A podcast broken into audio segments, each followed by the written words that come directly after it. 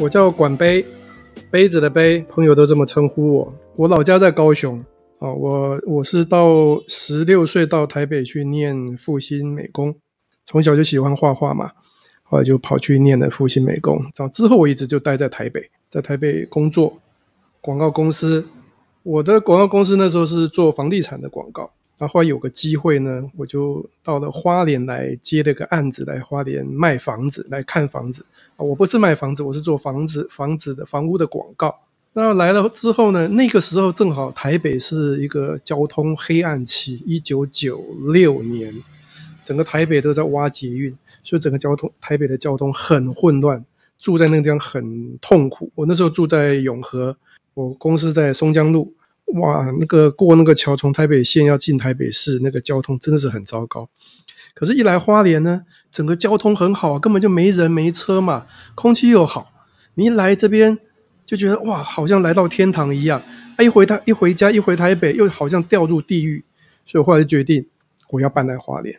好，我在三十多岁的时候我就搬过来了。我搬来二十四年了。其实，在那更之前，我跟我老婆，我们之前就来花莲旅游过。他对花莲也留下很好的印象。那时候我们也是说啊，以后我们老了退休了，我们就搬到花莲来。那后来呢，是因为我工作的关系，我来了花莲，大概来来来去去来了半年多。那那段时间呢，让我改观了。我觉得人生不应该是你一直在都市，在一个你不喜欢的环境，在那边工作，一直做做做做到六十岁、六十五岁，然后某一天退休了，然后就没事干了，然后就退休过退休生活。我觉得人生不应该是这样子。突然想通了一点，那我三十多岁，我其实就可以退休来花莲啊！我半天工作，半天退休，然后一直到老到死，就没有那个六十岁、六十五岁退休的这一个门槛。我搬过来之后，也才发现，你要真的要年轻的时候要到花莲来，你老了再到花东这种相较都市比较交通不便的地方退休的话，是错的。为什么呢？因为我们人老了之后，体力衰退了，可能会有一些病痛，你要需要看医生。或者需要有人照顾你，或者在有人照顾你之前，你必须要自理。那这个时候呢，你在一个交通相对方便的地方，有捷运的地方，这才是你老老年人的生活。你老了在花莲，除非你养一个看护，或者是你儿女很孝顺，就跟着你照顾你，否则你老了在花莲退休，你又体力也不好，你又不能去爬山，你又不能去下海。所以老的来花莲干嘛呢？当然是要年轻的时候来，你就可以去去攀岩、去登山、去溯溪、去去浮潜、去玩，这才是住在海边、住在花莲的意义。其实我在台北那时候就是一个 SOHO 族，我就是自己去接案子的人。那我也有一些自己的业主。那我想说。从台北跑到花莲，然后如果要开会，我从花莲到台北去开个会，我就前一天或者当天早上坐飞机去，然后开了会，然后下午晚上再回来也可以嘛。一九九六年我来来去去的模式就是这样，所以我觉得我来花莲之后能够继续维持这样。后来发现其实不是，因为人一没有在身边，万一临时怎么样了，就会影响到进度，所以这些我的业主客源就越来越来越少越少。我有感觉是。可能是这个原因，慢慢慢慢的一两年之后就脱节了。当然，同时我也在花莲找新的新的谋生的方式嘛。那我从小的志愿就是想要当漫画家，小时候喜欢画画，纯粹就是喜欢画画嘛。我们也不懂有什么美工科的学校，其实我也不懂。那时候因为我我阿姨住在永和，然后呢，我阿姨就跟我妈妈说啊，你儿子喜欢喜欢画图啊，这边有个美工科的学校很有名啊，就叫他来念嘛。我就听了家里的建议，我说好啊。毕业之后，我退伍之后，我的第一份工作就是当画漫画。我画了两年的漫画，那不是人，真的不是人干的。那个产业并不是很蓬勃，市场并不是很大，你的收入并不是很稳定很多，所以你必须一个人做。画漫画要干什么呢？你要想故事，想了故事之后，你要人物设定，这些角色通通是你一个人要扮演嘛，你要通通把它画出来，然后他们的服装。如果是古代的话，古代的话，我们必须要考据，要去找很多的资料，去买很多的参考的资料。如果你是画现代的，那更累。现在还有都市，有有有火车、汽车，我们要出去拍照，拍很多的照片回来，然后要照着他们描。然后呢，编剧、对白、场景，通通就是你一个人要干，真的是很累。而且我在画的那个年代，还有国立编译馆，还要送审。而且我刚才还有一点没有讲，就是说你今天你一定要先想好一个故事，你就要把它大纲设定做好，画了一些脚本，甚至你要累积一点稿量，让你去找出版社谈。那这个时候你已经花了多少时间？你花好几个月时间才准备了这些东西去跟他们看，他们当有他们的考虑。你觉得有趣，他不觉得有趣啊，或者他觉得有趣，但是不符合现在的商业主流，或者是他们的出版的一个方针，所以呢，他会说，哎，这个很有趣，可是现在不适合啊，你是不是可以怎样怎样怎样？他就给你一个方向，那那个方向可能是你不喜欢，或者是你不熟悉的一个方式，你为了要有机会能够刊登。所以你就必须得配合他，所以你要去跟他常常去聊天啊，哦，知道他们大概喜欢怎么样的类型。那我喜欢我熟悉的这个类型，根本就不是他们要的东西。你要不就打掉，要不你就坚持下去，再找能够接受你这个故事的出版社。可出版社太少太少了，通常就是我们必须要迁就出版社的方向，然后呢，再重新拟定一个故事。这个时候可能就不需要前置作业那么长了，因为人家已经接接触过，他看到你画的东西了。然后谈来谈去，然后最后 OK 了，你再开始去画这个东西，哎，这都是没有收入的时时间呢。你就算顺利跟他敲好了，我要画这个故事，到你画好故事交给他，交给他呢，你不可能交给他一集，他下一集就出的这一集，那是不可能。可能你前面还有人在排呢，你就要排更久了。即便你三个月之后能够排上去，他也不可能你一篇故事就让你排上去。万一你下一集画不出来怎么办？所以我们必须要累积至少三期的稿量。然后等到交给他之后，可能三个月、半年后才能上。出版了之后的那个月，才给你第一集的稿费。这个稿费呢，可能是三个月的支票。这一年之内，如果没有别的收入，没有家庭支持你，没有你自己去兼差做，你兼差做别的事，你就不可能画漫画了。所以这至少一年是没有收入的，很苦啊，很苦。那不是人干的。我在介入房地进入房地产的时候，算是早期。然后环境很不错，业界的竞争也没有很大。公司有一个案子，你就是想办法怎么把它包装，就是一个工作，没有所谓好好或喜欢不喜欢，但是就是收入很不错。其实一九九五、一九九六年就开始不好，因为那时候大家应该记得很清楚，那时候台海危机嘛，所以那个时候的房地产从一九九五开始就开始不好了。为什么我会跑到花莲接案子呢？就是因为普遍那时候台北的房地产案子也不好了。所以我的触角必须往外伸，哦，那时候花莲有我就来，啊，来了一九九七年、九八年来台湾，来台，诶，来花莲之后更糟糕，花莲这种地方的房产更糟糕，一片死水，所以就要必须找别的工作。我来这边之后，我一九九六年来做的案子，后来一九九八就完成了。我跟业主因为就认识了嘛，我也就跟他买了一间，搬进去之后呢。啊，也很多邻居陆续要搬进来，我就跟另外一个朋友，另外一个朋友呢，他是当初卖这个房子的业务人员，他们还在现场卖剩下的成屋，卖卖了成屋之后呢，有的人成交之后就需要装潢，就问说啊，去找谁装潢啊，什么什么的。然后我那朋友就跟我，我们就合开了一间室内设计公司，我们手上自己有案子嘛，然后呢，我们以前在做房地产也需要，经常需要做室内设计。像房子的样品屋哦，像接待中心这种，我们之前都需要做的，所以都是都是熟的。反正正好有人需要啊，买了房子他也很苦恼啊。而且我们的房子很多其实是外地人来买的，台北人来买的。跟我这个业务朋友买卖的过程中，就变成了朋友，就请他找装潢的人、装潢公司。那找装潢公司也不见得，也没有认识比较好的，那不如我们自己做。国二的时候上物理课。那时候物理课就讲针孔成像，然后我就对这个事情很好奇，很有趣，想说奇怪，为什么一个纸盒子里面会有个倒影呢？我还去做的这个东西，做出来之后看的影像非常的不好，我还去问了老师，就并没有得到很好的答案。后来到我工作的时候呢，有一天又想到这个东西，我就开始在搞东搞西的。我喜欢做模型，他喜欢做这些自己动手做这些东西，然后那时候就开始在摸索。一直到两千年之后，开始有网络这件事情，然后慢慢的在网络上看到了很多一些资料，看到啊，外国人有用针孔拍了很多我超过我想象的照片。我之前自己摸索，也不过能拍出一些很，现在回头想很就蛮糟糕的。我现在回想起来蛮糟糕，我就一直以为它就只能到这边了，一直到我两千零二年吧，零三年。无意间看到一些针孔，国外艺术家的针孔作品，我才大吃一惊，原来针孔可以做到这个地步。然后呢，我就又开始再去研究它。我为什么跳这个呢？因为九八年、九九年、两千年那那那两年我在做室内工、室内设计的工作。后来两千年的时，两千零一年，我我我我原本跟我太太在台北结婚的，我们本来是不打算生孩子的。其实我们在那个年代就已经对都市这么的拥挤，然后呢，而且那个时代的那个，现在讲着不知道方不方便，就是我刚才前面有讲到两那个台海战争，所以对我们这个国家的未来的前景其实是有点。疑问和恐惧的，所以我们那时候并没有想要说将来要生孩子。我们在婚前也有讲好说啊，我们结婚以后不要生小孩好了，生了小孩他们将来可能会很辛苦，所以就没有打算。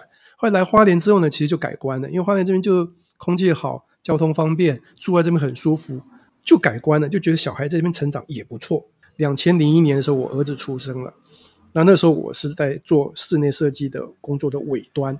开始要在向外拓展去开发新客户的时候，就没有那么的顺利了，没那么爽了啦，日子没那么好。那我太太的工作比较稳定，至至少我们劳健保啊这种东西是稳定的，然后每个月有个固定的收入。那个时代又常常有那种小孩被保姆哦怎么带一带怎么腿断了，怎么弄死了什么这种新闻。我心里也是很担心。那我其实就只有我夫妻，我们夫妻两个在花莲，我们没有什么亲戚在这边，完全没有。我们搬来花莲的时候，一个认识的几乎没有认识任何人，我们就搬来了。所以后来我决定我自己带，我就从我儿子出生之后，我就变成家庭主夫。我老婆去上班工作之后，我才有时间才去研究了更研究的针孔。然后呢，我的相机那个时候又发霉了，镜头很容易发霉。我就觉得这种东西怎么那么烦呢？动不动就会发霉，就会坏掉。那针孔呢？它根本就不会发霉，它没有镜片嘛，它又不会坏掉，又可以自己做。其实摄影对我而言哈，因为我们是念美术出身的人，所以摄影对我而言，它就是一个绘画的延伸。没有能力去写生画下来的影像，用摄影的方法把它记录下来的。我是用这个角度去，所以我很注重构图这件事情。那针孔这个东西呢，其实它并没有那么像摄影，它。模模糊糊的，很像绘画，我就把它当作是我一个绘画的延伸。它虽然很粗糙、很原始，但是它又有很大的发展空间。从我国中对这个有兴趣，一直到我三十岁，我十五年前当然不是一天到晚在搞这个事情，但是常常在搞这个事情，但是始终突破不了。没有老师，没有书籍可以参考，然后呢，一直有一个瓶颈在里面，根本突破不了。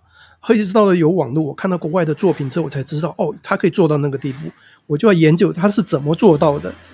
然后呢，因为我有前面的这么多年的失败的经验了，所以我一看我就知道哪边是我之前做错的地方，所以我很快就上手了，我很快就可以拿针孔去拍出我想要的东西了。所以我那个时候就开始很大量大量的在拍针孔。然后到二零零四年的时候，我就比较经常在网络上，那时候在流行部落格嘛。我就想说啊，哎，我的人生前半截，我花了十几年的时间呢，想要了解针孔，但是我找不到教科书，我找不到老师。那我就想啊，那会不会在这个世界上也有一些年轻人、一些学生，跟我当年一样，想要求这个知而不可得？所以呢，我就二零零四年开始，我就写部落格，把我知道的针孔的所有的知识，我就写在我的部落格上面。然后叫做台湾针孔摄影联盟，然后呢，我那个部落格算是一个华人部落格圈很红的网页哦，因为我讲的是很专业的知识，就很多人，很多年轻人，甚至海外、马来西亚、中国大陆都有很多人跑来看，跑来问我，问我一些他们遇到的问题，我才是发现，哎呦，其实其实很多人在搞这个，跟我当初遇到的问题一样，那在我这边通通可以得到解答。做部落格都是兴趣嗜好，那个年代没有人想过它会是一个工作了。做那个部落格，后来就做了两三两年、三年吧。二零零六、二零零七年，差不多那个时候，我的部落格就已经很完善了啊。就有一些读者，有一些就是国中或者高中的美术老师，或者是美术馆工作人员哦，他们也是就是在网络上到处看东西，他们觉得这个很有趣，他们觉得哎，这可以变成课程。所以我那个时候就被很多学校、艺廊、当代美术馆类似这样子的一些机关找我去开课，然后就当然就有中点费、有教教学费用啊，有什么什么费用，就变成我的一个收入了。这就是无心插柳嘛。你就是你心里想要去赚一个什么钱，做一个什么工作，可能心里已经有一个因在那边，你想要求那个果，那这个路程哦，通常会有点痛苦。我是觉得你遇到点点挫折会有点痛苦啊，反而是这件事情是一个你的本来就是一个兴趣嗜好，你做它很快乐的，没想到竟然有人会找你去开这样子的课程，那当然就更棒了，而不是说我为了赚这个钱而去做这件事情。我觉得那是两个不同的世界。很小众，因为它很麻烦啊，它不不是那种可以即看即得的东西啊。这年头不要说针孔，你就一底片摄影都没有人要拍了，就手机打死一切了。一开始我们拍针孔，其实也是拿它来当另外另外一部相机。原本用一部相机去拍什么东西，拿这个针孔相机也是一样去拍那样子的题材。我后来隔了一阵子就发现那是错的了，因为针孔有针孔的特性，而且我是把它当绘画的延伸嘛。所以他他拍的东西就不应该是生活的记录了。针孔它有它的局限性，当然也有它不可被取代的一个特点，就是它孔很小嘛，所以光会进去里面的量很少，所以它需要长时间曝光。还有一个呢，因为它孔很小，所以它景深很深，它不需要对焦，所以我要必须拿它一个拿它这样子的特色，发挥它的特色去找适合它的题材，才是用针孔去拍照的奥义。我就把针孔相机固定在一个交通用具上面，固定在前挡风玻璃，然后拍出，就我开车看出去的视野。假设我这张画面要曝光五分钟，我就开着它持续前进五分钟，然后再停下来把快门关掉。哦，我这次会带一张照片去这边摆，就是我把它固定在火车上面。那个时候的花东铁路还只有单线，然后呢还没有电气化，那个时候的普通车。普通车的头尾都没有车头哦，驾驶就在车头的一侧，所以走到正中间，走到底那扇门是还在的。我们可以走到火车的最前端或者是最尾端，那我就把相机架在那边，让火车带着我我的针孔相机往前拍。那我觉得很满意，因为就是一条铁轨，那旁边的景物呢，你可以看着那张照片，就好像你进入到那个时空里面。那旁边的景色往后面飞奔，然后前面的远方的山。云在前方，前面有一条轨道，冲到最前面消失点，成为一点消失、一点透视的一张构图。我觉得这就是发挥了针孔的特色了。为什么呢？因为一般相机无法做这么长时间的曝光。手机以手机或者现在的数位相机来讲，它会自动对焦。你知道车在行进，它就会在那边乱对焦。那我们这个针孔相机不用对焦，而且是泛焦，所以从前面一直到无限远都是清楚的。我个人认为这是最适合它的一种摄影的模式，因为摄影嘛，因为摄影喜欢摄影就会到处去摄影啊，然后就会当然去到山上、到海边去，当然是为了拍照而去这些地方了，去一些别人去不到的地方。所以我跑了很多很多地方，包括我刚跟你讲到的溯溪、浮潜或者是什么什么，也都是为了摄影的目的而去做的。年轻的时候就真的是带一大一大堆，背一大背包，一出门就是十部相机，哎，不同功能、不同片幅的相机，手上还抓着一只脚架，开心是生活方面的开心，可是生存方面就很痛苦了。我本来还有一些教学，这就是我唯一的收入，我收入不多啦，就是贴补家用啊。结果就是因为疫情的关系啊，我上个课，我这两年几乎就没有课程了，因为我我前两年的工作室都是在楼上。不是一个跟人接触的地方，那我就一直想说，这样子不好，我这样子的人脉越来越少了。我想要去搬去一个一楼的空间，找了好几年呢，找了两三年了，就一直没有找到适合的。那就很凑巧的，去年初就在这个地方，在这个老社区，我一直很喜欢这个老社区，我经常来的老社区拍照啊，我喜欢做这样子人的记录。我觉得出去拍照，然后去认识人，然后听他讲当地的故事，这才是一个旅行的。意义，我也喜欢做这种事。那当然，我现在的这个老社区离我又近，我光这边我就不知道来了多少回了，我非常熟悉。所以这个店面出现的时候，我很高兴，而且价钱又还可以，是我能接受的范围，我就我就搬过来了。就搬过来呢，就遇到疫情。我来成功街这个地方是想来开一家容易让朋友找到我的工作室，我不是来开店的。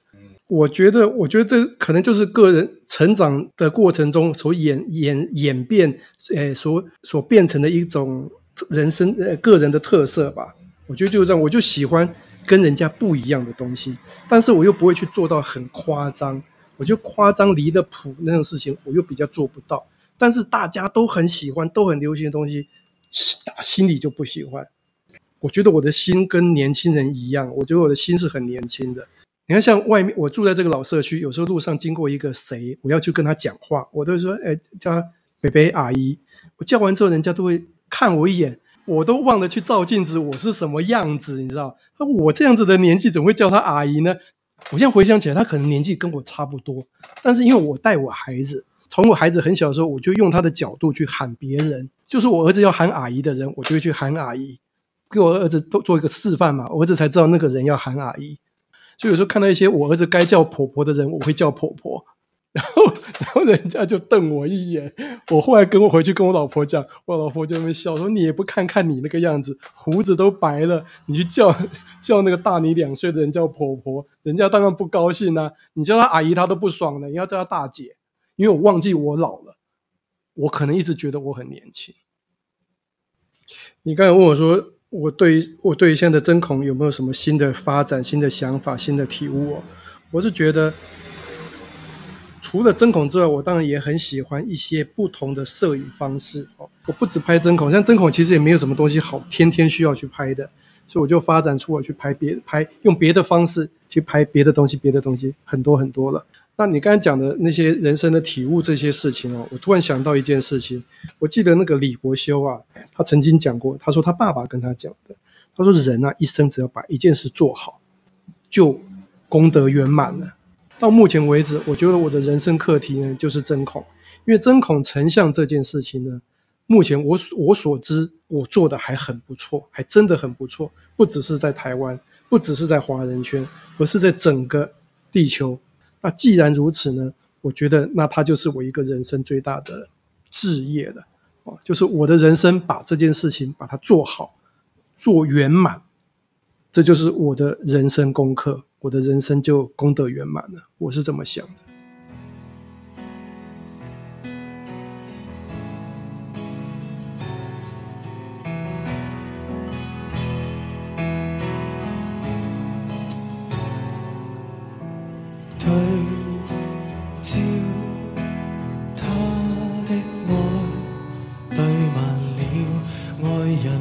失去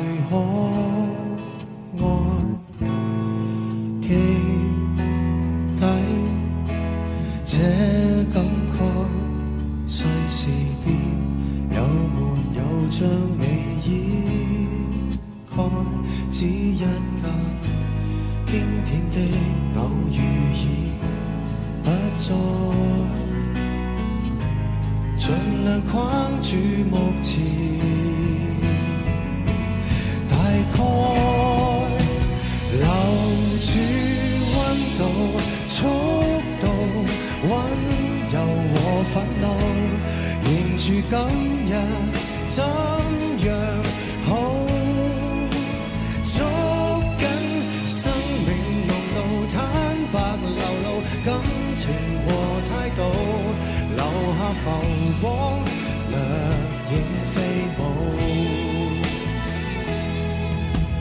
每张都罕有，拍下过，记住过。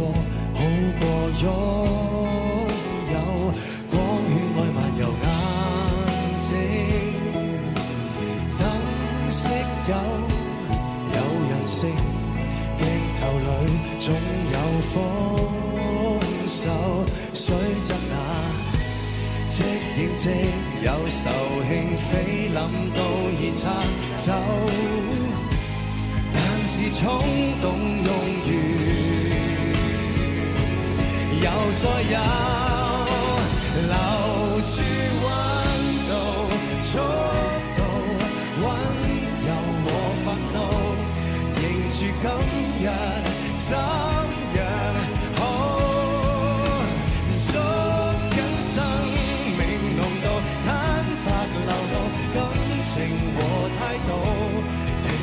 时光，情似衰老。登高峰一秒，得奖一秒，再破纪录的一秒，港湾晚登山顶破晓摘，下怀念几处美妙，成绩那刻，身份那朝，成为父母的一秒，要拍照的是。see.